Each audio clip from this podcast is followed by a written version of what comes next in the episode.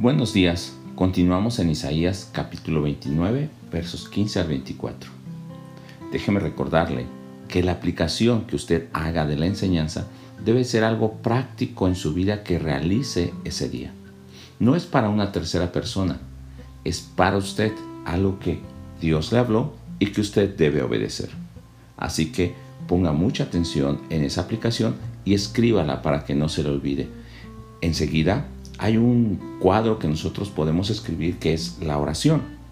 Y en la oración nosotros tenemos que pedir que Dios nos ayude a vivir esa palabra que nos ha hablado, esa aplicación que vamos a realizar el día de hoy, que nos dé fortaleza, que realmente seamos dirigidos por Él y que Dios nos esté enseñando y formando a través de vivir esa palabra. Continuemos con Isaías 29, verso 15 al 24. Y al igual que ayer, hoy nos habla acerca de un ay, un ay de lamento, sobre quien se engaña queriéndose esconder del Señor, haciendo sus pecados lo más escondido posible. Qué equivocado está. Dios que le hizo tiene entendimiento y conoce todo.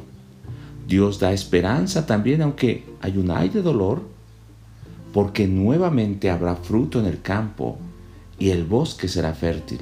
Esto no es solamente de manera física, sino que está hablando acerca de la restauración del pueblo.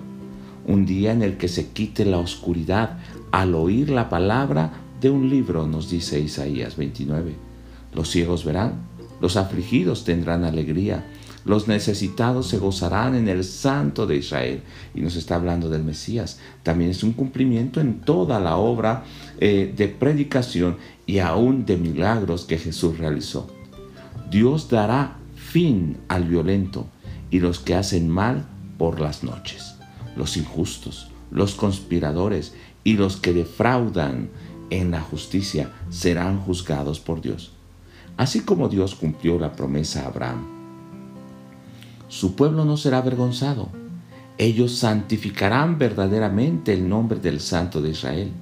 Tendrán temor verdadero de Dios y aun los que caminan torcidos y los que están descarriados del camino del Señor podrán conocer la verdad.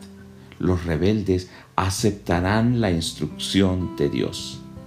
Es un ay de lamento sobre quien se engaña queriéndose esconder del Señor haciendo sus pecados. ¿No estarás tú hoy engañándote de esta manera? Por otro lado, si somos guiados por sus palabras reveladas en las escrituras, aunque hoy nos veamos como campo desierto, nuevamente daremos fruto. Si caminamos como ciegos o ebrios, ahora podremos santificar el nombre de Dios obedeciéndole. Porque tenemos temor de Dios, una profunda reverencia al Dios creador. Conoceremos la verdad de su palabra y volveremos a ver. Nos gozaremos en el Santo de Israel, en Cristo, en nuestro Dios, en nuestro Salvador.